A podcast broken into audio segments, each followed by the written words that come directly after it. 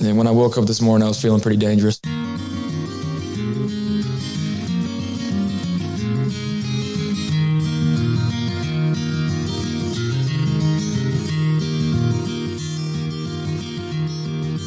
The Cleveland Browns select Baker Mayfield. The Cleveland Browns select Nick Chubb, running back, Georgia. Cleveland Browns select Myles Garrett, defensive end, Texas A&M. The Cleveland Browns select Denzel Ward, defensive back, Ohio State. The Cleveland Browns select Jeremiah Owusu For the Cleveland Browns, we have Gregory Newsome II. If you're gonna play the game, boy, you gotta learn to play it right. You got to know when to hold up, know when to fold up, know when to walk away, and know when to run. You never count your money. When you're sitting at the table, there'll be time enough for counting when the dealing's done. Welcome back to another edition of the Feeling Dangerous podcast. We are into draft season, and there is no better time to talk NFL draft than after the Senior Bowl ends. I am Tyler Johnson. I am joined by Zach DiFranco and Jack Robinson from the crew tonight. Gentlemen, how are we doing this evening? Doing good, doing good. Doing good, man. I'm ready to talk some drafts, learn some things actually tonight, because you know. Oh, oh, I, I always love learning stuff. Now that I'm in school, I actually kind of like learning when it comes to something I'm actually interested in. but anyway, we are joined tonight by a very special guest. He's making his return to the Feeling Dangerous podcast, the OBR's draft analyst, Stephen Thomas at Browns Mock Draft. Stephen, how are we doing this evening? Uh, good to be here, guys. Thanks for having me on. I want to quickly apologize to you guys and your viewers and explain what they're hearing. I'm fighting off the end of our current plague, so I'm still coughing. My throat is I sound I sound like this, uh, Mhm. but I have uh, hot water with lemon and honey. I have regular water. I have my rescue inhaler. I have half a dozen cough drops. I have a pharmacy here to try and get me through this show. I will do my best uh, not to cough in everybody's face and uh, uh, appreciate you guys having me on. I know we tried to do this for a couple of weeks and I couldn't do it, so I appreciate you guys being patient. Yeah, I mean, we're, we're just happy you're feeling better, man. That's all that matters right now.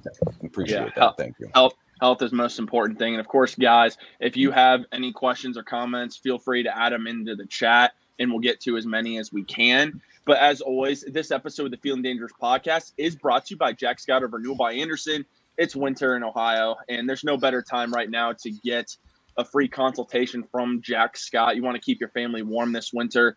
Give him a call today at 440 226 6224. That's 440 226 6224. The Senior Bowl just ended here, and as long as the Shrine Bowl too. But one of the things we want to start out with, because a lot of fans are always asking the question and wondering, like, about certain prospects and why the Browns might not consider them. And we want you to just explain kind of the age guardrails a little bit and why that's important to the Browns front office and when they're making some of these selections and when we're starting to just evaluate some of these prospects the team could be interested in. Basically, if you were 23 on draft day, they have not drafted anyone in two years that's been 23. They've only drafted, I think, three people who have been 22. I'm sorry, four, and two of those were beyond pick 150. If you look at the guard, the chart of their, especially their early round picks, they trend very young, extremely athletic, and extremely productive during their time. They're everybody knows this. This uh, front office is heavily into the data. Uh, analytics has become this boogeyman buzzword, but that's mostly for people who don't understand exactly what it is. It's basically playing the odds, is what it is. And I'll, uh, there's two, there's many facets to it, but two of the biggest facets, because I don't want to take up a whole bunch of time talking about the age guardrail here. Mhm. Uh, one is the data historically pretty clearly shows that if you come into the league at 2021, you still have growth, you get better, you're not who you are going to be yet, and you impact your team's production, whether it be that offensively or defensively, more than someone who is 22, 23, 24 at the time they enter the league. It's undeniable. The data is absolutely undeniable. Now, is it perfect? No, of course not. Nothing is in the draft. But if you're going to gamble in Vegas, you play the odds, right? Mm-hmm. And that's basically uh, what they're doing with that. So if you're young, especially if you're 20 on draft day, uh, and you're uh, uber athletic and highly productive, Browns are going to be looking at you. Uh, that's Hmm. just the way this goes, especially in the top 100. Um, now, with all of that, the, the other big part is the second contract. The second contract, as everybody knows from the player standpoint, is the one they all want to get to because that's the bag. They can go out and get, you know, four years, 160 million, oh, those ridiculous numbers that we all go, holy crap, I'd play for a tenth of that. That's what they want to get to. And if you're a front office, do you want to be giving that to a guy who's 25, turning 26, maybe 27? Or do you want to, like, if you draft somebody who's 23 and a half in the first round, by the time they finish out their fifth year option, they're almost 29. So you're Yeah. giving them a four year contract where they're crossing 30 on the back end. Mm-hmm. Is that really what you want to do?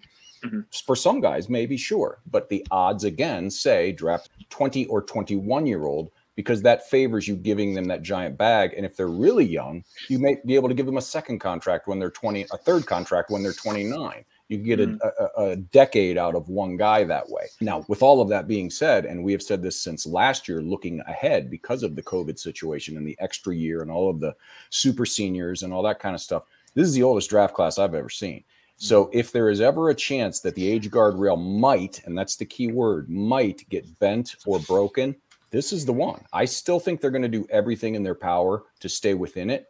But there's some guys out there that it might be the best option to go ahead and grab a guy that turned 23 in March or something like that. Whereas normally that guy would be off of their board. So, in the briefest sense, that's the reason the age guardrail and more and more teams around the league. It's not just the Browns. They aren't some, you know, crazy off the wall group of guys doing this. More and more teams are doing this more, and it's going to become the norm in the league going forward. really just want to start digging into the wide receiver class because I think most Browns fans would agree that right now is the team's biggest need. And right now, it seems the favorite to be the selection at pick number 13 if they stay at that selection. And the first one to really go into is really my personal favorite. I know Brent Sobleski from Bleacher Report, it's his as well. And that's Drake London. Mm-hmm. And being 6'5, 210 pounds, he graded out at a 91.3 according to Pro Football Focus. I'm a huge fan, but a lot of Browns fans are really questioning the creating that separation at the top of his route. They look at just winning the contested catches, and that's really all they're looking at. And even though he only played eight games, he was still over a thousand yards. So, what are your thoughts on Drake London? Because there are a lot of Browns fans that are really turned off by him because they don't believe he can create that separation at the next level. Yeah, for some reason, if you draft uh, London or Olave at 13, the the angry, the pitchforks and the torches Yeah. come out in your mentions. I don't know why. Uh, uh, the, here, to start it off, let's say this: all of these guys that are projected in the first round, having this many wide receivers to choose from is a super nice problem to have. Mm-hmm. Okay, because it's really just to pick your favorite flavor kind of thing. What are they looking for? And right now, it's actually kind of too early. People say, well, which one should they target first? We don't know yet. We got to find out what they do with their in house free agents, if they make a trade, if they sign anybody. Six weeks from now, after we see that, that will give us a little more information about who we might move up or down a little bit among this group. But there's really not a bad pick in the group. Talking about London and talking about separation, because that's the buzzword with him. So many people don't understand there are different things involved with it. It's not just a guy running five yards free in, against a college cornerback because that rarely happens in the NFL. We know that. Uh, we, we always talk from a quarterback standpoint, and we've talked quarterbacks for two decades. So every Browns fan knows this. You have to throw into tighter windows. You got to throw guys open. He's NFL open. We've heard that. Same thing on the other end. They're not going to run five yards free. You know, eh, there's only a couple of times in the NFL that that happens. A busted coverage an incredibly schemed open uh, uh, uh, play, or you know, if it's the last two minutes against the Browns, then there's guys running five yards pretty regularly. But other than that, you're going to have guys that are you know a yard open, maybe something like that. And Rashard Higgins uh, talked about this. Uh, I wish I could find it. It was on a pod somewhere uh, a few months ago. He talked about how body positioning and angles at the catch point is separation. Yeah. And London is elite at that. He is so good at that. So can he create separation where he's running by himself like a Jameson Williams or a Garrett Wilson or Jahan Dotson or some of these other really, really, you know, shifty fast guys? No, but he creates separation on an elite level. And also, like we just talked about, the young man is 20 years old on draft day. He's Yeah. not who he's going to be yet. We, you know, you always hear you don't draft a guy for who he is. You draft who who you think you think he's going to be in year three. Think about that. This guy's this good, and and he's only 20 years old. My thing that I liked about with London is his route running is pretty advanced. And for a guy at six foot five, the way he sinks his hips at the top of his break shouldn't be able to be done. It's it, it looks like it's against the laws of physics the way he sinks and, and changes direction. It's fantastic. What's he going to run at the combine? I couldn't tell you, but don't people look at the 40 as the holy grail. That's the only thing they look at. Teams are moving more and more away from that and move going to that SIS data in-game speed stuff because mm-hmm. how a guy runs when he's wearing all the gear, his ankles are taped, he's got a knee brace on, he's carrying the ball in one hand and somebody's chasing him is far more indicative of his actual play speed than running 40 yards in a straight line in your underwear in Indianapolis. Okay. The, I'm mm-hmm. not saying it's a meaningless stat. Definitely pay attention to it. But Cooper Kupp ran a 4.62. Mike Evans ran a 4.53. Davante A- Adams ran a 4.56. You're going to tell me those guys can't separate and can't play at the NFL? Yeah. Just because just because a guy runs 4.52 doesn't mean he can't play. How does he play the position? London's got terrific hands. He's extremely physical at the catch point. That, like you said, that's his highlight reels. Is is almost all catch points. Uh, I'm sorry, contested catches, and that's why people have this idea about this in his head. But this year for USC, especially, he was the only legitimate offensive threat that they had. Every team they played knew the ball was going to London 15 times a game, and they could not stop him. So that tells me this is a guy. I'm not saying he's the guy. I'm not saying he's the only one.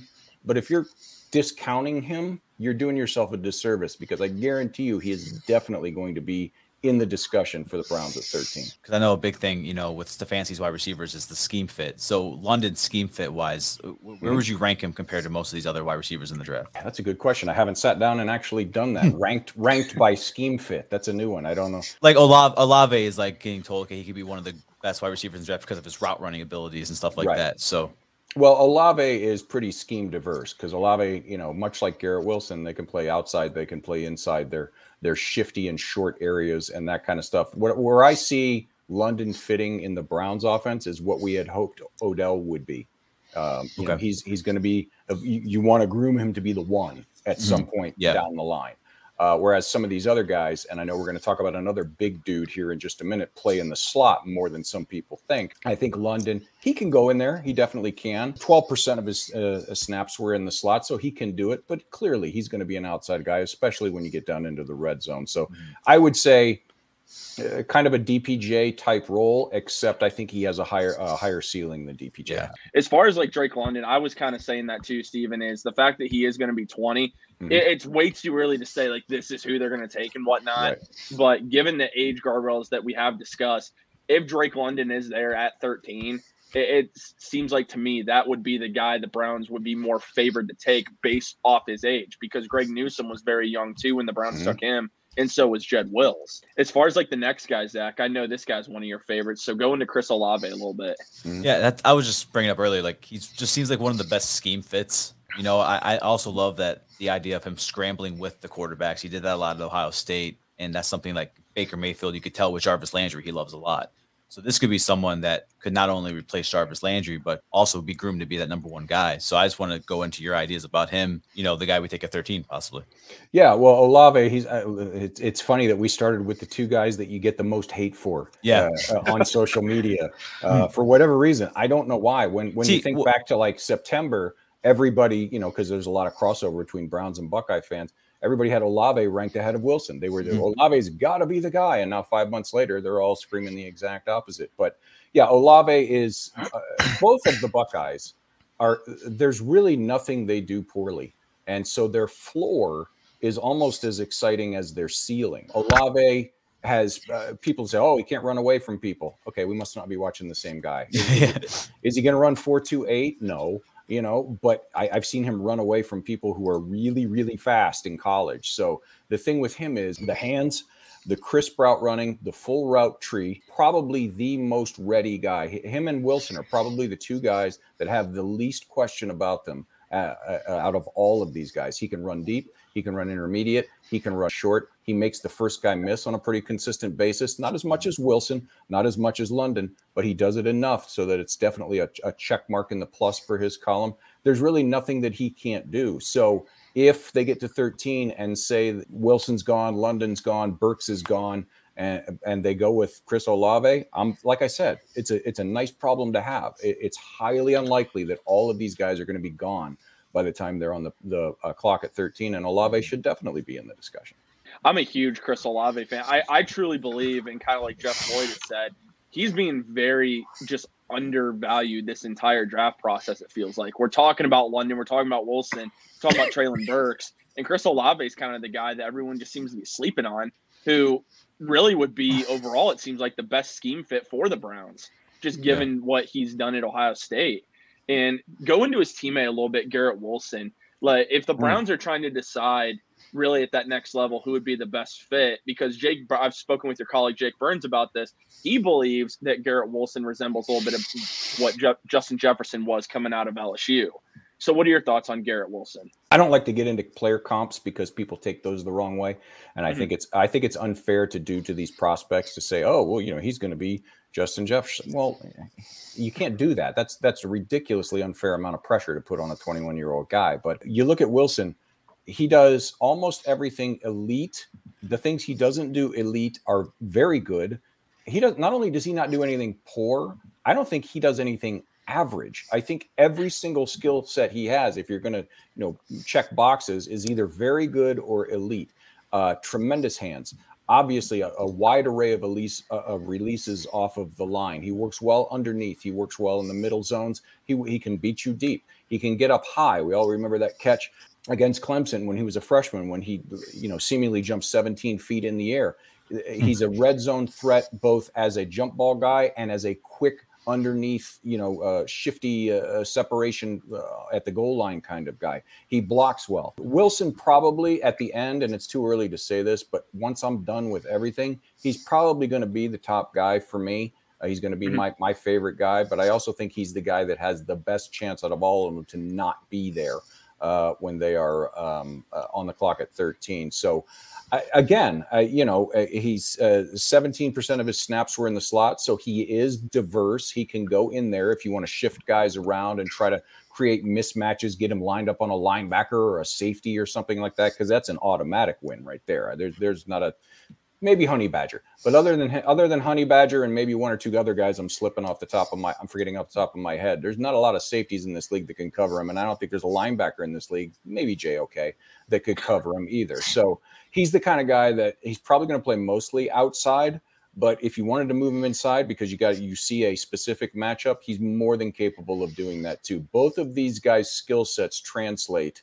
You're asking about scheme fit these guys are pretty scheme diverse. You can put them yeah. just about anywhere, and they're going to be able to contribute and produce at a pretty high level. Do you think Andrew Berry is looking at someone that could be used as like inside slot, outside wide receiver, like a diverse target, or do you think they're going to look at someone like a Drake London who is like, okay, we know where we can put him on our on our offense?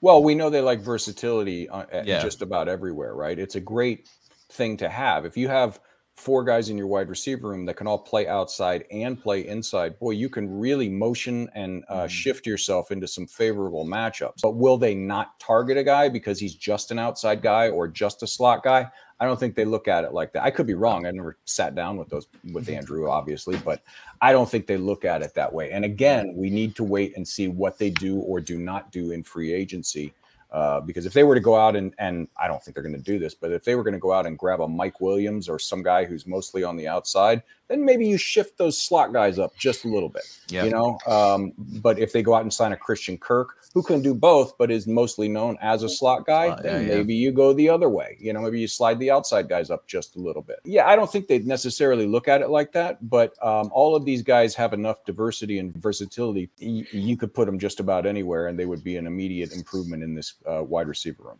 And the last guy we really want to get into here that we believe could be an option at number 13. And uh, a lot of Browns fans are a big fan of this guy, no pun intended here, because he is a big receiver. That's. Treylon Burks out of Arkansas, about 6'3, mm-hmm. 225 pounds. He had an 85.2 overall grade. And he also was seventh in the country with 9.3 yards after catch and a 43%. 43.8% contested catch rate. So just talk about how Treylon Burks would fit in with this Browns offense. I mean, this is a guy at Arkansas, another guy who is pretty much their guy on offense as far as receiving option. And he was terrorizing SEC defenses this year. Yeah, I mean, what's not to like about him? Uh, the thing about Treylon Burks, uh, the only thing that uh, we must bring up, he's 22. He's 22 and a half. So I, will that matter to them? Uh, uh, you know, I, I, know they've taken guys 22 and a half in the late day two and day three range. Will it, it preclude him from their first round pick? I don't necessarily think so. But if they have, you know, him in London graded exactly the same or really, really close, maybe it does. Maybe that matters. His biggest plus is also what could be viewed as a biggest question mark, and that's that he plays everywhere. Here's the here's the thing about Burks. You look at him, he's 6'3, 225. I've had people say that. I'll give you an example. Some people say, oh, we can get Burks and Jahan Dotson in the second. Then we have a, a big outside guy and we have a, a shifty slot guy. Well, we do have an outside guy and a slot guy if you get Burks and Jahan Dotson but not the way you think. Burks only went out wide like 17% of the time. He played in the slot almost all the time. Okay. Now there's reasons for that, but that's the way it came out. Whereas Jahan Dotson, who you look at him, he's 5'11, 185. You go, okay, slot guy. He yeah. only lined up in the slot 12% of the time. Yeah. So it's really the opposite. Now that can be viewed as a positive, as we've seen with Deebo this year. And you know, you you, and that's what the all credit to the Arkansas coaching staff they figured out how to get this guy the ball because they knew he was their best chance to win football games. And they had inconsistent quarterback play. So they said, line him up in the backfield, line him up as a tight end, pull him in line, put him in the slot.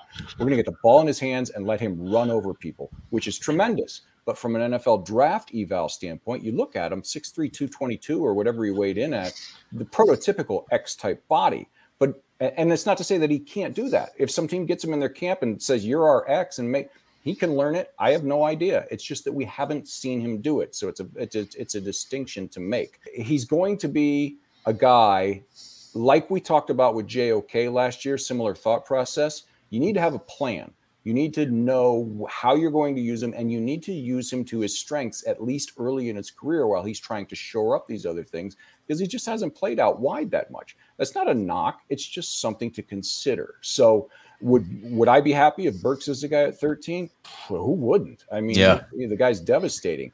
But you know, there are some guys out there that have already shut off their minds to everybody else, and I just think that's wrong for a lot of the reasons that I just stated. As we start now looking to possibly later options in the draft, because those are it seems to be the consensus guys, top four guys that could go at 13, or if the Browns trade now, one of them would be there. Now, some of the later round guys that have been mentioned, David Bell, Skyy Moore out of Western Michigan, George Pickens, Georgia, Romeo Doubs out of Nevada. We remember um, last year when you talked to him about talked to us about him, mm-hmm. even going into this year. Uh, Christian Watson from North Dakota State, Tre Turner from Virginia Tech, and even Jameson Williams out of Alabama. Um, given his injury, like, do you think he's still a first round option the Browns to consider, or do you think if they get a guy in the first round, they'd more look to the later round guys like David Bell and Pickens and so on and so forth? The thing with Jameson Williams is it's uh, and it's so hard because every year is it's different for every team. Where are you in your build? What are you mm-hmm. looking for? Are are they a team that can wait a year for their first round pick to contribute? Mm-hmm. I personally don't think so. Would I would I write Jameson Williams off completely? No, I would not. But would I place him below the rest of them? Yes, I would just because of the injury and the timing of his injury. Okay, um, there's a, a, tight end who was injured, James Mitchell in Virginia Tech. He blew his blew out his ACL, but it was in September, so his mm. timeline for return is much different than Jameson Williams, who did it in January. He might come back in like October, November, and even then, he's not going to be 100. percent Can yeah. you do that? With a third pick at 13, with this team in their window, you know, uh, contracts coming up, all that kind of stuff I personally don't think so. There's another guy that might be an option uh, in the first round, and you were talking about Olave being undervalued. This guy, I think, is being wildly undervalued, and that's Jahan Dotson out of Penn State. Yeah, this guy is really, really good. Okay, uh, 13, maybe not, but if there's a trade down situation to 18, 20, 22, somewhere in there, I think he's going day one. I, mm-hmm. I absolutely think Jahan Dotson is going somewhere on day one. I think he's that good. Uh, but some of those other guys again, it's going to depend on what they do in free agency. If they sign two guys in free agency, they have the option to only take one in the draft. Okay. Um, if they only sign one, you would have to imagine they're going to target two in the draft. They still don't have to, but they, they- you know, you would imagine that they would. So, and, and let's go ahead and talk about Christian Watson because I know he's the name on everybody's um, uh, everybody's lips here these last few weeks. And you- Senior you- Bowl. Senior Bowl. Yeah, well, you remember uh, uh, Tyler about a month ago or something. Uh, Dane turned me on to a month, month and a half, and I tweeted something out. And as often happens Mhm. when you bring up a D two guy, the initial reaction is never heard of him. He must Mm-hmm. suck. You know, I, and that's just Yeah. the way it is in draft Twitter. But now Mhm. everybody's screaming that he's going to go day one, and that's simply not going to happen. Obviously, Yeah. his physical tools are elite, elite. 6'4, 210 pound guys don't run like him. They don't mm. move like him. It's crazy. But he is a bit older. He's also 22.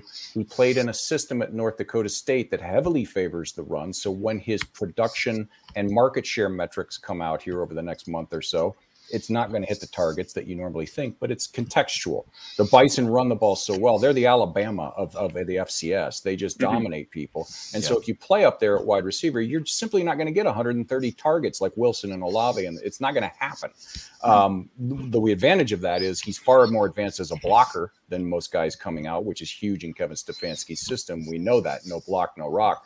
So, but he needs to go to the right system because from what I heard from the people that I trust who were in Mobile watching him, in between every rep, the Jets staff was working feverishly with him on his route running because it's very raw. He was asked to run a very limited tree up there. Uh, and he was not asked to be extremely precise. They would they would say, you know, nine yard dig, and he would go, you know, 10 and a half yards. No, we said nine yard, you know. So that's something that has to happen in the NFL. We know about that. We know precision.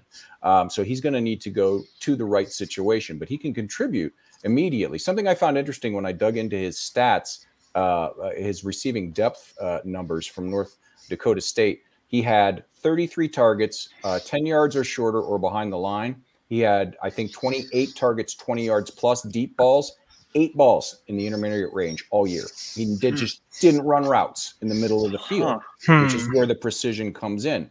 Now, part of that obviously can be the North Dakota State coaching staff said we have two choices with a weapon like this: give him the ball quick and let him create, or let him run by people. Very smart, but it, from an eval standpoint, it makes it tougher to do. So, a guy like him, or uh, some of those, or Romeo Doubs is uh, he did not have a good week in Mobile. I was very disappointed. It shouldn't affect his stock that much, but some of these these other guys that we're talking about, 75 and beyond, 100 and beyond, those these are guys that are going to come in and contribute in a limited fashion right away. Watson can return kicks. That's a huge plus in his favor.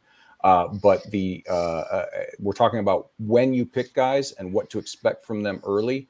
This applies to every position, but it seems to me to be more stark when you talk about wide receiver. The hit rate for guys picked in the top 100 at wide receiver is drastically better. If you pick a wide receiver after 100, the odds go way down that you're going to get a star. The Antonio Browns of this world are very rare. Somebody hmm. like a DPJ who you grab in the sixth and eventually is your three or perhaps your two and contributes in that way, that's terrific from a guy beyond 100. It's very unusual that you're going to get a guy that comes in after pick 100 and is a, an absolute star stud threat, whatever you're going to be. So if they're going to take two, I would imagine they're both going to be in the top 100. Hmm, Okay, interesting, interesting. As as we're starting to sw- switch over positions here, another position that is very crucial for this Browns offense, and we've seen it since Kevin Stefanski's been the head coach so far. That is the tight end position. They like to Mhm. run a lot of two and three tight ends, and so want to start off with just some tight end prospects that would be very good fits with the offense, but are also just really good players overall. And the first one that's Trey McBride, uh, 94.7 grade this year, according to PFF, 6'3, 249 pounds. He's really good run blocking tight end. He's um, seems to be a pretty good route runner for a tight end as well, and his yards after the Mhm. catch is there. Now he didn't have a ton of touchdown catches, as he only had one this year. But talk a little about Trey McBride. He seems to be the tight end, um, the best tight end in this class, according to most draft experts that we've seen so far. Trey McBride, I think, is the gold standard in what is a very good tight end class. There are a lot of guys that fit the guardrails, fit the metrics, and fit the scheme. Uh, so if they want to go after one, and I think they probably will at some point, they're again going to have a lot of options at this position. The thing with McBride is, I think he's going to be, if not the first, he's probably the second uh, tight end off the board, and he's he will be gone long before it makes realistic sense for them to be targeting uh, a tight end. I think he's going to go. I think you're looking at late day two and day three for now. They could surprise us. They could grab somebody in the second. I, they could, uh, but uh, I I I don't expect it because and people are out there saying we have a tough tight end room. Why are we doing that? Either this year or next year, one of David Njoku and Austin Hooper will not be here. That's Yeah, it. absolutely. that's it's an absolute foregone conclusion. Tight end takes a long time to develop in the NFL. So you want to get them in and let them not have to be the man right away, like they did with Harrison Bryant. I Yeah. expect his usage to jump significantly this year.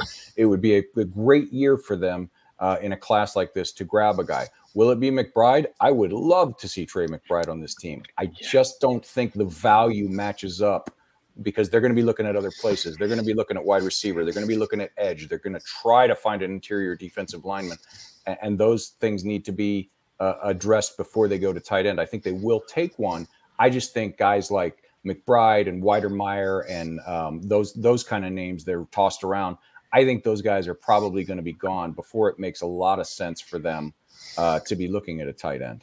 And I, I really think that like a, a name that people are forgetting about is Carlson as well on our roster because Oh, I, sure, I they like him a I- lot. Yeah, I really, I, I, I truly believe that. So I, I could see that being, you know, another reason. We're definitely going to draft a tight end, but I don't think, like you said, it's going to be one of those top priority kind of picks. Yeah, McBride, uh, Wydermyer, likely even Jeremy Ruckert, who I think is going to be a much better pro uh, Yeah. than he was at Ohio State. It's so hard to be a tight end at Ohio State because they're a wide receiver factory. Uh, he didn't get a lot of balls thrown. if you have Wilson and Olave, why are you throwing the ball to the tight end? You know, I mean, it's not his fault. But I, Yeah. he he- when he when they gave him the ball, I think he made the most of it, and he blocks his ass off. So I think those guys are probably out of our range. When you're talking about guys that fit their guardrail and fit the realistic anyway range, you're looking at Cole Turner. Uh, you're looking at Daniel Bellinger. You're looking at James Mitchell. You're looking at guys like that uh, a little bit further down the board. Again, late day two, early day three. Guys like Cade Otton out of Washington, Jake Ferguson out of Wisconsin, Derrick Deese Jr. out of San Jose State, Jelani Woods, who had a great week at the uh, Shrine Bowl. Those are all age guys. Could they break it for those guys? They might. But as of right now, they haven't. And I am not going to, to look at 23 until they show me that I should. I know that Jeremy Ruckert was a name we were going to bring up because a lot of Browns fans, anytime there's an Ohio State player, Yeah. they, uh, they, they all of them. We, we Oh, want SU. We just Oh, that's you. we want all the Buckeyes in Of Cleveland, course. and that and that's understandable. Uh, where do you think Ruckert ends up going? Because I agree with you. I think he's really undervalued. He just wasn't used at Ohio State and had the role that some of these other guys had. I think he goes somewhere early to mid day two. It, we're so early in the process. It's February, whatever. I don't even know what day it is. Um, but uh, hey, the doctors for this thing, they have me on so many drugs. I, I don't know if I'm wearing pants, guys. I have no idea. Um, if you force me to guess right now at this moment, I'm going to say in the 50 to 75 range, somewhere in there. Which again, I they could, but I think it's early for when they're going to be targeting uh, a tight end in Cleveland. I could definitely agree with that. I'm a huge Cole Turner fan uh, out of Nevada. I mean, that guy basically it looks like a wide receiver in a tight end's body. yeah. I mean, you know, he's not necessarily going to, he's not going to block a ton for it, but you have him out there as a weapon. I mean, this is a guy who's a legit red zone weapon and just gives you more options if you go that route because you can line him up outside too. Yeah, But, I mean, he used to be a wide receiver, and you can see that in his route running and the way he moves. That that stuff is still there. Guys like uh, I love Turner, obviously. Uh, Daniel Bellinger is way under the radar. Had himself a great week in in Mobile. Did himself no harm. Did himself some favors from San Diego State. This guy's going to be a hell of a pro. Uh, I like Daniel Bellinger quite a bit, and the guy that could end up being a steal. I mentioned him a few minutes ago. James Mitchell out of Virginia Tech he was being mentioned top 75 ish in the preseason. And then he blew out his ACL, I think, in week two, maybe week three, something like that. Another guy, like you were talking about with Cole Turner, moves like a wide receiver, terrific hands, knows how to separate. Uh, obviously, the medicals are going to be the biggest thing for him. But if he Mhm. drops, like he probably will, to the fifth, sixth round, that guy could definitely be uh, on the target list. Him and Bellinger and Turner are probably the three guys I think that are most likely, in my opinion.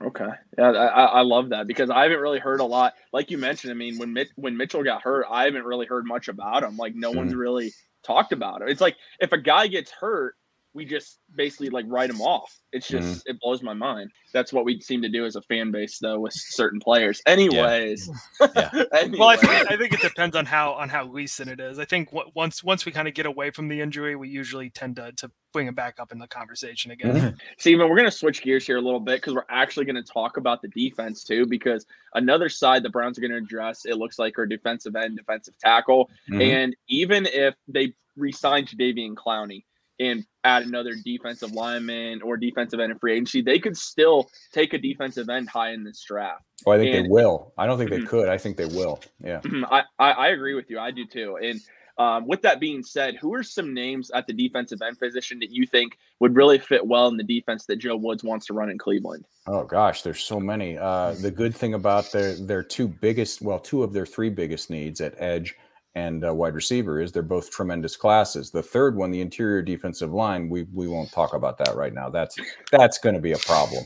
Yeah. Um, but uh, I mean, you know, I, and I don't think they are. But Karlaftis or Ojabo, you know, I mean, those guys, uh, if they decide, let's say they go out and spend a ton of mo- more money than we all anticipate on wide receiver, that mm-hmm. brings Ed. It, Edge is in the picture right now at 13. It absolutely is. But if yeah. they go out and for whatever reason spend a bunch of money at wide receiver in free agency or make a big trade or something like that, it comes even more into focus. And I think Ojabo is the guy uh, probably at the top of the list for them. Uh, Jermaine Johnson, I, if, I wish he was uh, a one year younger. I really wish he was young, one year younger because I absolutely love his game. Um, but if you're looking at guys, let you know, let's stipulate for our conversation they go wide receiver at 13, and we're talking about 44, 78, that mm-hmm. range.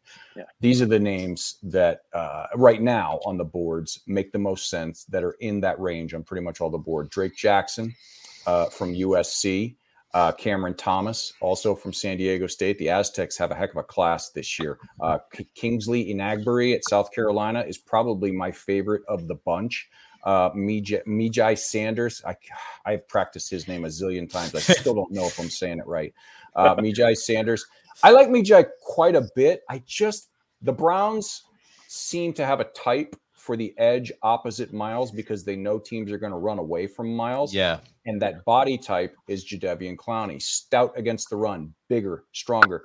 Can obviously win your own pass rush, but you better be good against the run. I'm not mm. saying Myjai can't be good against the run, but he's the lightest of the group. He came in at 242, and that's the heaviest I've ever seen him. He's been in the 230s. Okay, that doesn't necessarily rule him out, but I, if you ask me, I think they probably have the bigger, heavier guys probably a little bit above him, simply mm-hmm. for that reason. Because when you have a weapon like Myles, other teams scheme away from him on a consistent mm-hmm. basis. That's just life.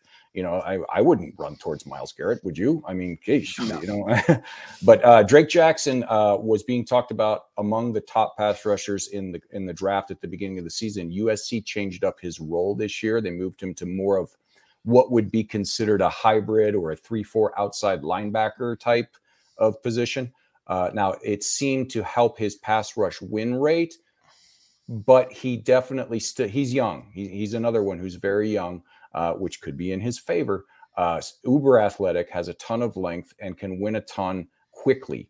Um, he can also drop into space if you need him. Although I don't think that's his best trait, to be perfectly honest with you. The thing with Jackson is, and this is the case with a lot of young edge defenders, pass rush and sacks is the glory stuff. That's what they work on. That's what they love. Mm-hmm. It takes time to teach these guys, okay, you have to work on run defense too. His run defense has been inconsistent at best. Okay. And so that might drop him behind a guy like Enagbare or Cameron Thomas or somebody like that. They might not. I don't know. But uh, those are the guys in that range. Now you go a little bit further down the board. You're talking about guys. Tyreke Smith at Ohio State just can't finish. He, he creates a lot of disruption, but he doesn't have the sack numbers. They may not care about that. So that's another guy. And then there's a guy Oh, where is he? There he is. He's way down on the boards. Alex Wright out of uh, University of Alabama, Birmingham. This guy's mm-hmm. 6'7, 270. Wow. And he's when you look at him, he clearly can put on another 15 pounds easily. Explosive dude. But playing at Alabama, Birmingham, again, it's the level of competition thing. He was simply able to out athlete just about everybody across from him. So he's super raw. So uh, he would be a great second edge if they want to draft two in this. They get like Enagbare at 44 and then grab Alex Wright somewhere on day three, wherever he ends up. That would be a tremendous draft class at the edge, as far as I'm concerned. And one other guy, uh, two other guys that I want to just quickly mention. They're day three guys, but I think they have the potential to outplay their draft slot. Jeffrey Gunter from Coastal Carolina has some mm-hmm. crazy tools. And then as a Notre Dame guy, I've watched this guy play on the inside for a few years, and they moved him out to the edge of this year. Myron uh, Tagovailoa Amosa has he's a little bit shorter. He's 6'2", 6'2 and a half. Uh, so the measurables aren't exactly what you want, but boy, is he explosive. And he also has that versatility that they like with Myles and especially Jadeveon Clowney to shift inside in a NASCAR package or something that like that mm-hmm. and give you even more pass rush push. So again, a lot of tremendous prospects that they have to choose from. It's just way too early to sit down and definitively rank any of them. But if you're talking about 44, the way the boards are right now, and you forced me to pick my top guy, we're splitting hairs, but I'm going to say Kingsley Enagbare is probably at the top of their list. Mm-hmm.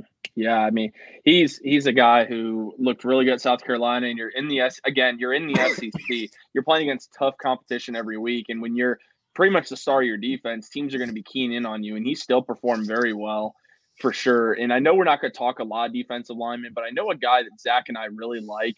He's kind of a tweener though, to where he looks like he could possibly play at end, but also slide inside at defensive tackle when he needs to on passing situations. That's Logan Hall out of Houston. Oh, yeah. um, have you had a chance to really like dig into him and see how he would fit in with this defense? Yeah, it, it, he does have that versatility. I wish the Cougars would have played him out on the edge more. He played so much more on the inside, and he did yeah, well. He did in there, but he's two what 278, 282, something like that. I don't yeah. have his yeah. measurements in front of me. You can't mm-hmm. play on the inside all the time at 280. You can shift down in there, but you can't play in there all the time. So I mm-hmm. wish he had more reps on the outside so we could see on a consistent basis what kind of moves that he has out there. Uh, he can get skinny. He can get through people. He can go. He can power right through uh, guys. So I just wish he had more reps out there. But yeah, Logan Hall is a dude, man. I yeah. Now, now where again, like we were talking about with Burks, is the versatility a plus or is it a question mark? And that varies from staff to staff and front office to front office. But yeah, I would not mind at all Logan Hall at some point on this defense. Yeah, another, with, another I'm sorry, Tyler. Another guy that really st- stood out to me a lot lately because Tyler, he, he's our draft guy here, so he's throwing all these names at me. It's not when I have time, I look. But Travis Jones out of UConn oh, as oh, yeah. well he's someone that I've really stood out to me. Like all these guys are, or all these people on Twitter are saying, "Oh, Jordan Davis is the beast." But like Tyler said, how many reps is he going to give you on the field?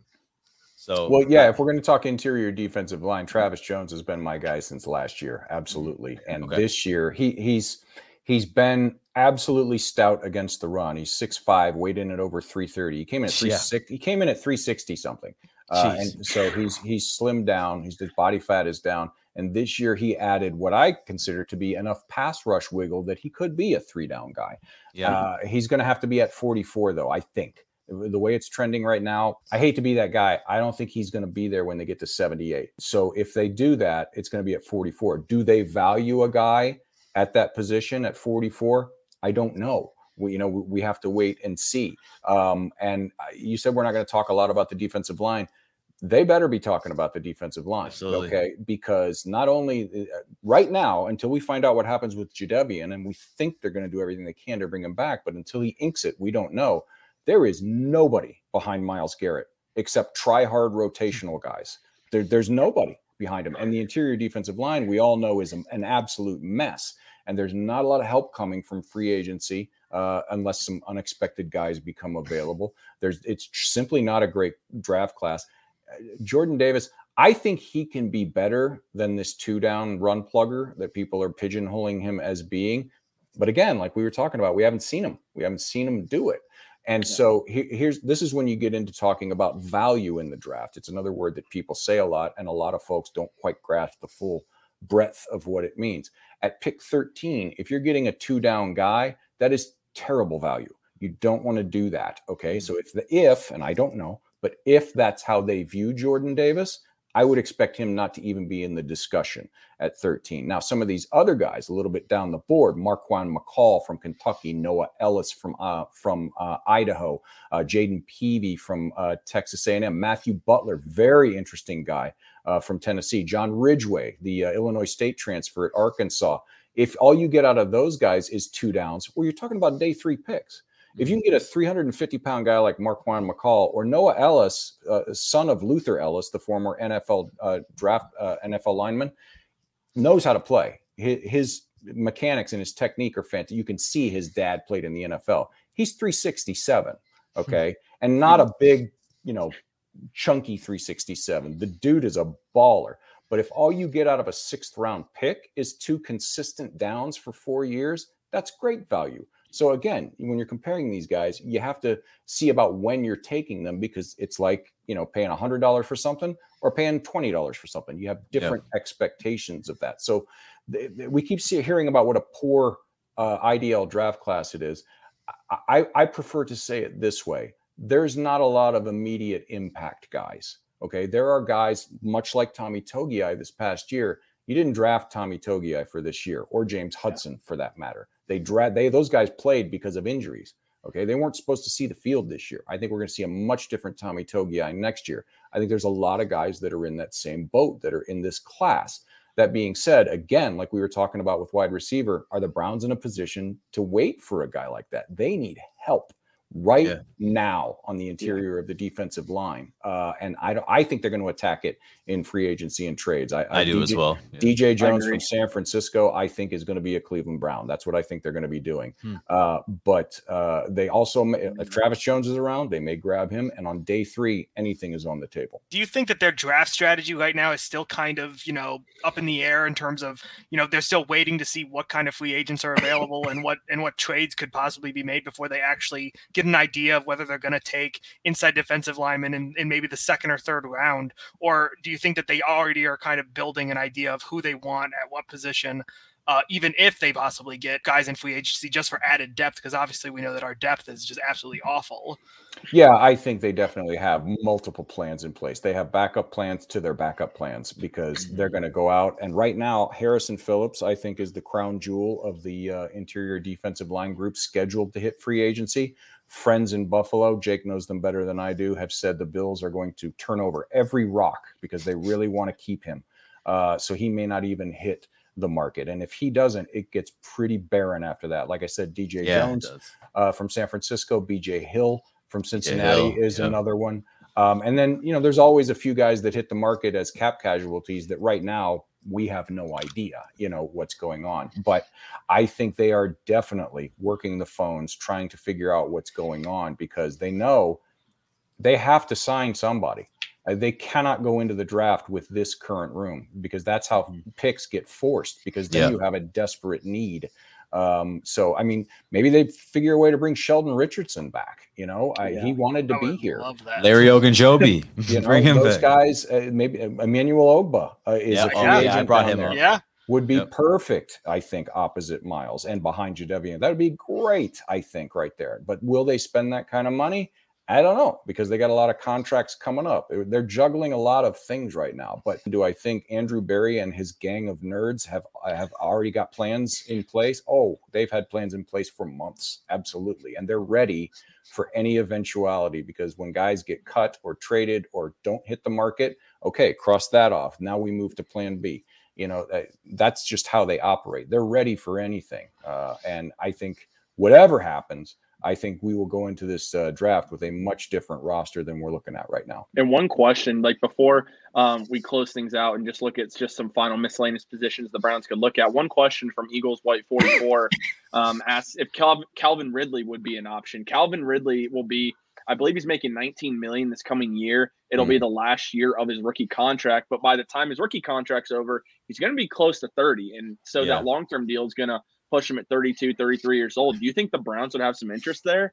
Or what are your thoughts on Calvin Ridley? Well, that's the thing. We're all talking about wide receivers and free agency, and everybody says they're not going to spend money for the top free agents. They're not going to spend 18 million on Allen Robinson or 20 million on um, trading for Amari Cooper if these rumors about him being available are true. They're not going to do that. They're not going to do that. But suddenly they're going to pay 19 million to Calvin Ridley I, I like Calvin Ridley. Would I like him in a Browns uniform as a player? Absolutely. Does the money work? I I have a hard time seeing it. Um, I could be wrong. It's happened once or twice in my life, uh, but uh, I, I just have a hard time seeing. I like him quite a bit as a player. I just don't know about the fit financially at this point. And then, like you said, this is the last year of his rookie deal. So even if they decide, yes, we're going to pay him 19 million this year, what if he comes here and balls out? Then he wants 24, 25. You know, I, are they going to do that next year? I, I, absolutely can't see that. Now you've lost a guy and you've lost whatever picks you have to give up to get him. Uh, one more guy on the defensive line we should bring up because the- he's been a hot name. He was all over the Senior Bowl, and that's Perrion Winfrey at Oklahoma. Mhm. Okay, This yeah. is a guy who is a very bizarre eval because obviously he can get after the passer. We know that. The dude has vines for arms. He's explosive out of his stance. He can go around you, he can go through you. His ability to get skinny through the gap and then get flat again and get his feet back set is spectacular. I really like that. Then you look at his run defense. I can't explain it. It's bad. I mean, there's no other word. It's bad. Okay. Uh, His pad level pops up. Uh, I was talking to Jeff Risdon the other day. It's like, and he said it's almost like he's trying to see over the guy in front of him because his pad level gets so high in the run game. And I, I don't know why. And again, like we've said a few times, I'm not saying he can't learn it, he can't improve. I'm not saying that. Right now, it's not there. And the Browns' run defense on the inside is one of the critical parts uh, that they're looking for there. So I I don't know how much the two guys I think they might like that are in the ranges that they might be looking at IDL or Travis Jones and Perrion Winfrey.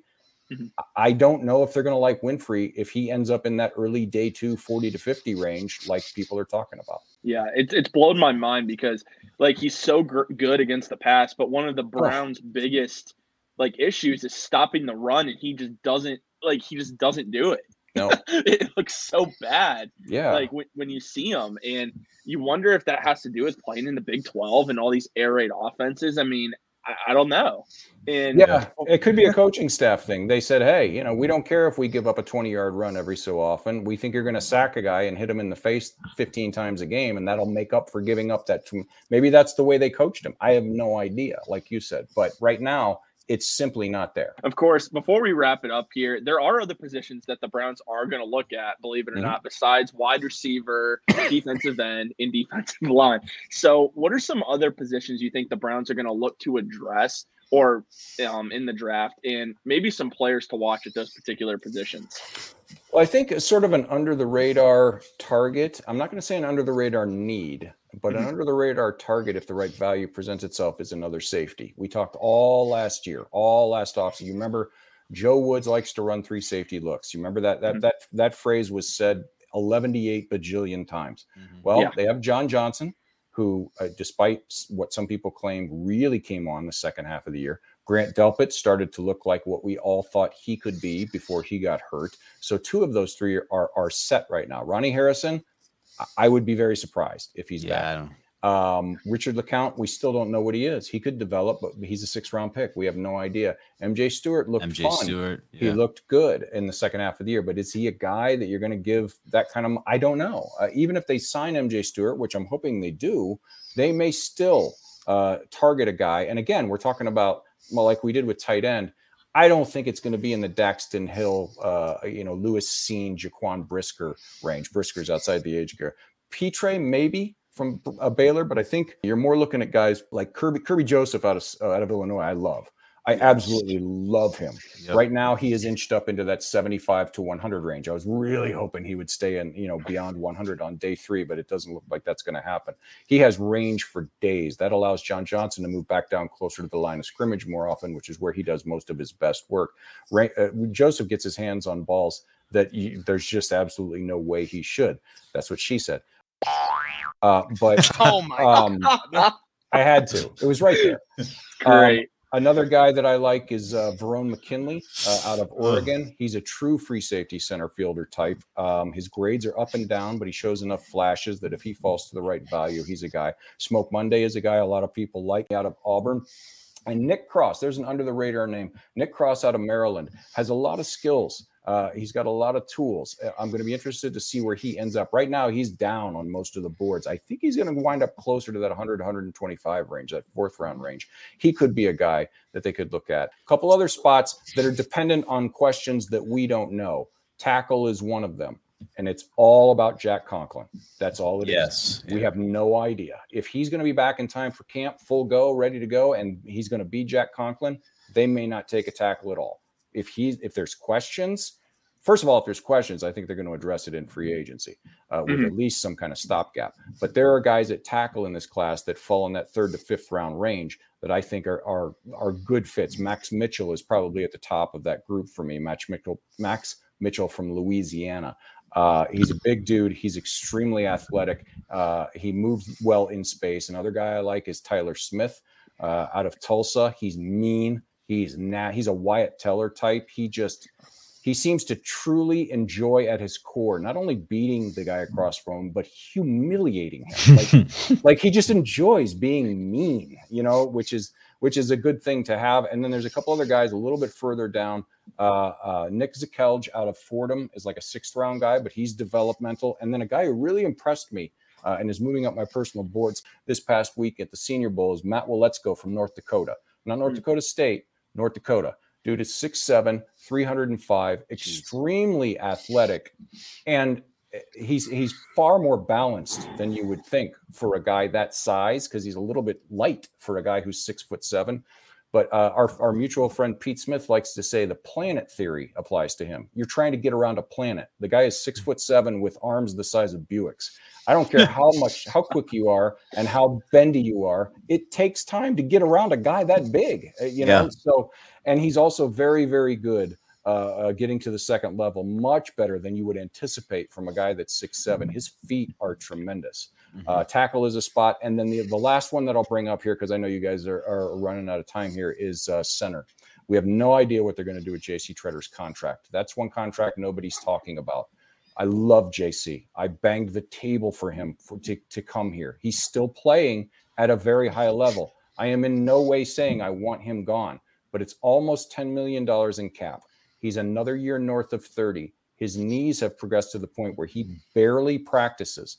They may need that $10 million to do a, a Clowney or a wide receiver or mm-hmm. something else that we're not even talking about right now. So if, and we're going to find out in a month, if they decide to move on from JC, watch for a center. Uh, and I'll give you a couple of names there. Dohnovan West from Arizona State, very young, very athletic, as we talked about, fits their guardrails. He's a guy that not a lot of folks are talking about that I like uh, quite a bit. And then Dylan Parham uh, from Memphis played a lot of guard, but people think he's going to be a center. And he did it uh, in Mobile, and he did it pretty well. And one more I'll throw out there: Cole Strange uh, from Chattanooga has never played center, but a lot of people that I trust that are way smarter about the draft than me are saying they might they could see him moving at center. But again, that all depends on what they do with JC Tretter and what they think of Nick Harris. Nick I Harris, yeah. I Yeah. personally think Nick Harris showed enough at the end of the year. Watch the Green Bay game; he played extremely well. I Great, think he yeah. showed enough uh, to be the starting center. But we don't know what they think. If if they don't I- think that, Yeah. center could be on the table. I actually watched uh, when I was watching Jake Burns' film breakdown that week after the game. I mean, they they were they were outlining obviously you know Baker's performance because that's a whole different story. But watching Nick Harris that game and just how Amazing. quick he was off the ball and you know pulling as a center like that, I was mm-hmm. like, for for this Bill Callahan type of offense on the offensive line, I think he could be the guy. And one name I want to bring up at 13, if he's there, what about Linderbaum? You know, I love him. I- I love him. I abs I you know I was really rooting for him to come out last year because I knew what was going to happen. He was in the late day two range. He was in that 75 to 100 range last year and I was like, "Oh, with the steel, please come out. Please Yeah. come out because if you go back, you're going on day 1 and they're not going to take a center on day 1." It Yeah. just I mean, Sad. they could surprise us. They could surprise us all. It just doesn't seem to fit Yeah, with the no. way this group operates and the needs and, and the strengths of this draft. But yeah, if he's there at 13, that name has to at least be thrown into the conversation because that mm-hmm. dude is he is just a baller, man. Yeah. I love Tyler Linderbaum. Brown's Twitter would have a meltdown. Oh, well, they're gonna have a meltdown regardless. Well- Well, they do speaking that of, on they do that on random Tuesdays in August. Okay, you know, Brown's Twitter does. It melts down. well, speaking of Brown's Twitter, I mean, uh, they, have all been talking about how we need to find a replacement for our quarterback, and yeah, obviously, in this draft has not been uh, one that a lot of people have been talking about in terms of talent at the quarterback position. Uh, we saw a couple of guys at the at the Senior Bowl. Was there anyone that stood out to you? Anyone that you think might go up in the eh, go up, or someone who the Browns might look at maybe day two or day three? Eh, it's so hard because none of these guys have, again, like we were talking about before, this team thinks they're in their window, and I happen to agree with them. So these guys are all, with the possible exception of Kenny Pickett, none of these guys are guys you plug in and start right away. You, oh, yeah. you got to have a plan. Even Malik Willis is so up and down. He's got tremendous ceiling, but he also has a very low floor. And is that the guy? And it looks like you're going to have to pick him at 13 if you want him. I would be shocked. I would be absolutely shocked. Oh, now, that's how you light. That's how you light Brown's Twitter on fire, right there. Yeah. Oh boy. Yeah, Emergency portals. Woo! Holy mackerel, the spaces would be crazy. But no, I like if you're looking for a guy late day two, day three that I think could be a developmental guy to be a solid backup. You know that I like Kaleb Eleby uh, out of uh, Western Michigan. Through a lot, if you watch Skyy Moore, and a lot of people like Skyy Moore, and they should because I think he's going to be a star in this league. Yeah, yeah. The guy throwing him the ball quite frequently is Kaleb Eleby. The guy has an mm-hmm. absolute missile for an arm. Okay, he's got some progression issues, but that could be a product of just you know the, the way they play up there. Um, so he's a guy that I like. Uh, on day, I know there's some fans of Carson Strong. I personally don't think he's his knees. The his the knees guy here. Me. And again, I think he's going to go probably early day two. I, yeah. I would be. They could shock us all, but I would be stunned if they went quarterback in this class th- that early. I would be very happy. Uh, yeah. But then again, you know, we all learned yesterday. Kyler Murray was you know, shopping for real estate in Strongsville. We all saw that, right? Yeah, oh my gosh. Yep. Yeah. so I know, saw uh, someone say give up two first round picks and Denzel Ward for Kyler Murray.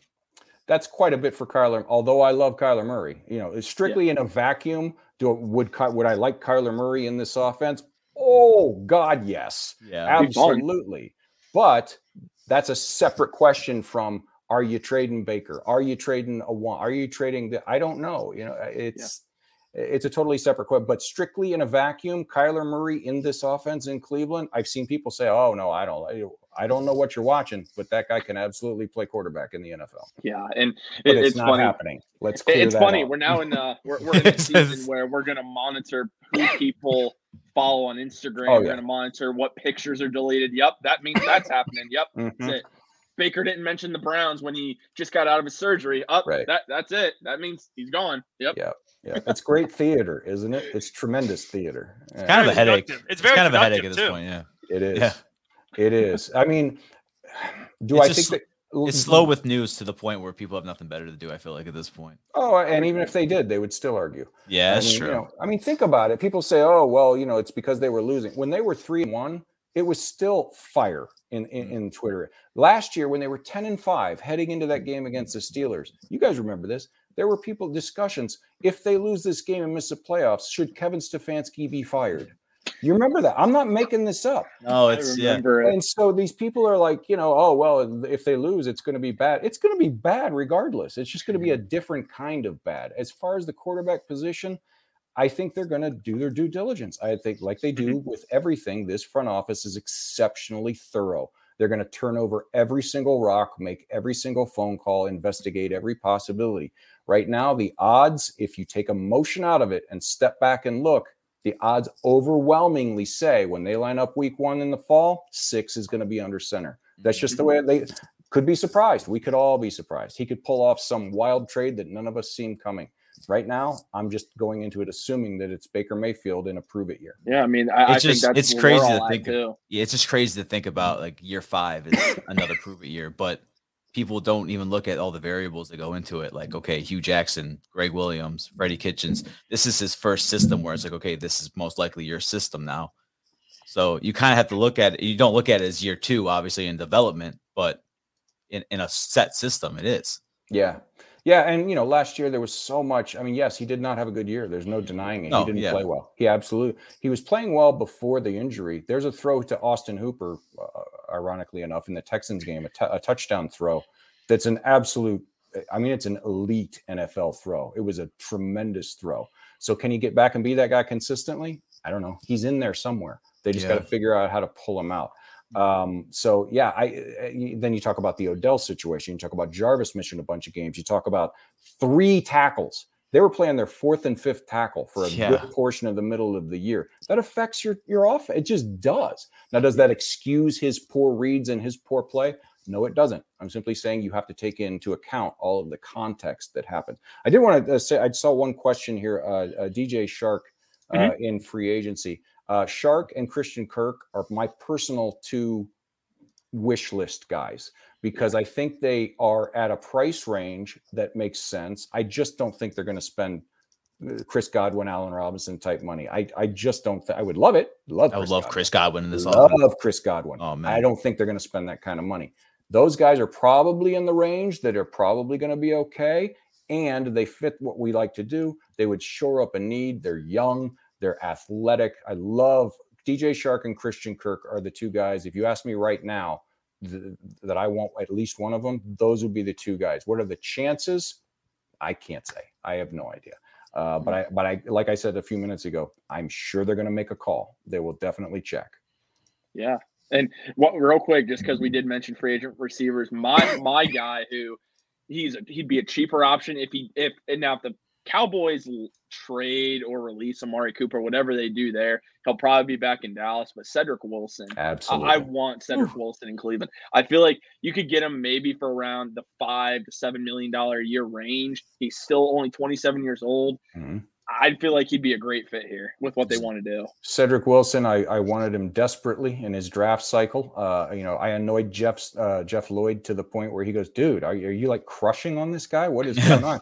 Uh, and, and I I've been watching him in Dallas, going, "Okay, get good, but don't get too good. Get just good enough that you force your way out of there, and we can grab you, but don't become a star." You know, so yeah, he's another guy I would absolutely love to have him on this team. Yeah. hmm And Stephen, want to thank you again for joining us tonight. Before uh, we let you go, we just want you to remind um, all our listeners just where they can find uh, find your work, your articles, but also just where they can uh, listen to you on other potential podcasts and shows as well. Well, the, the place to find me the most is right there uh, on Twitter at Browns Mock Draft. I have uh, very few friends, no life, uh, and a wife that is so sick of me. She's like, "Why don't you go do some draft stuff?" She's perfectly happy for me to lock myself away in my studio. That, it's that time of the year, her. you know. Oh yeah, she's she's totally happy that I'm very busy this time of year and she gets the house to herself. So I'm usually on Twitter quite a bit. But obviously the OBR.com, uh, the daily mock draft experiment is in full swing. We're in the second week of that. I do a full seven round mock draft, couple thousand words every single day. Because again, I have no life. Um, we have our own Twitch channel that we do over there. We're dueling mock drafts. We're going to do it every Tuesday. Three different mock drafts on three different simulators. It was a blast. We had a great Wow. time. So go see us there. Uh, but again, you know, most of my stuff, if I'm doing anything like that, if I'm on a pod or anything like that, I'll tweet Mhm. about it. So Okay. at Browns Mock Draft's the best place to find me. Awesome. Well, thank you again for joining us tonight. And guys, I want to make sure that you remember that you can listen to the show anytime. That's on Spotify, Apple Podcasts, and iHeartRadio if you missed it. But also, you can go back and rewatch the show on our Twitch channel. And just follow us on Twitch at FD Podcast CLE. And you can also follow us on Instagram, Facebook, and Twitter as well, so that we can interact with you guys more on there. And Zach, you do have um, an announcement. You've been working really hard, really Oh, this man. past week, and I want you just to talk about just for a minute everything you've been up to um, that we've been expanding here at uh, Feeling Dangerous. Yeah, just a quick announcement because my head is still pounding from the three days straight I spent into building a website. Uh, we we finally built our website. It's mostly going to be used for blogs, um, and obviously biggest thing is we uh finally created our merchandise. So just the basic drop, you know, a, a logo drop, and we're going to keep adding more and more to it. But you know, just some stuff. You know, you can rock some more Browns gear. Who who doesn't love more Browns gear? So. Mhm. Spent three days doing that with my girlfriend, to be honest with you guys. So Man, well, absolutely love the dedication for sure, and it's awesome. And guys, I want to make sure that you remember we are also on Patreon. That's a great place for us to interact with you guys more. And we will have blogs by the crew, uncut early release the special episodes available, exclusive giveaways only on Patreon, merchandise that you can purchase, and you can even submit a live Twitch topic discussion. So feel free. It's uh, very cheap to look into per month. If you take that money that you would spend on Starbucks and use it to our Patreon, just think of the positive investment you're making there. And before we get out of here, remember it's winter. You got to keep your family safe and warm this winter. So be sure to call Jack Scott today at Renewal by Andersen to get that free consultation on your windows. And they've been Ohio's replacement window experts for over 117 years. Give Jack a call today at 440 226 6224. That's 440 226 6224. We're the Feeling Dangerous podcast. We will talk to you all soon. Thank you for tuning in and go Browns. Copyright notice. Music used in this episode The Gambler by Kenny Rogers, copyright 1978 by United Artists. All rights reserved, no copyright infringement intended. And when I woke up this morning, I was feeling pretty dangerous.